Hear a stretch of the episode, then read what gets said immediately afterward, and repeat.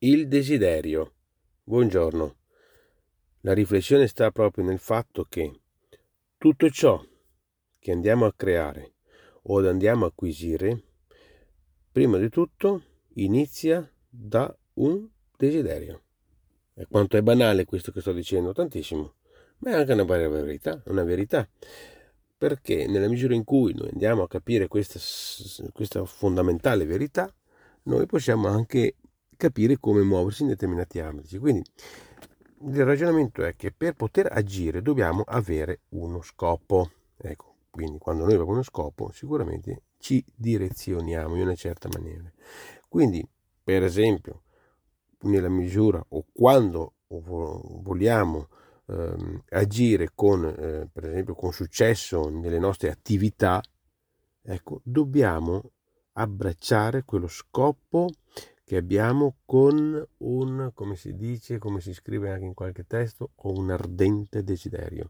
Ci vuole un ardente desiderio perché evitiamo di essere eh, persone che pensano di voler avere successo magari o di ottenere quello che, che vogliono, ma che evidentemente non andiamo a sostenere quel pensiero con un'intenzione spinta ad agire perché ci vuole un'intenzione spinta ad agire, perché se non abbiamo questa intenzione spinta, questo desiderio, è possibile ottenere quello che vogliamo ottenere.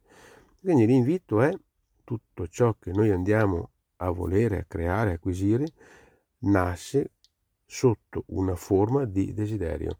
Quindi la riflessione è sul desiderio.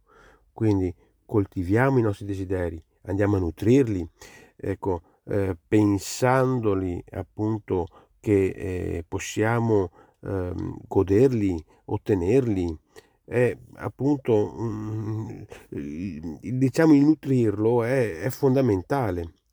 Quindi l'invito è il segreto è proprio questo, l'azione, l'azione che nasce da un desiderio ardente di ottenere qualche cosa, di fare qualcosa. Quindi dopo questo desiderio, naturalmente ci vuole anche l'azione, ma con questo forte sentimento interiore poi siamo spinti a fare un'azione mirata per ottenere quello che poi saranno le nostre desiderate. Grazie e buongiorno a tutti.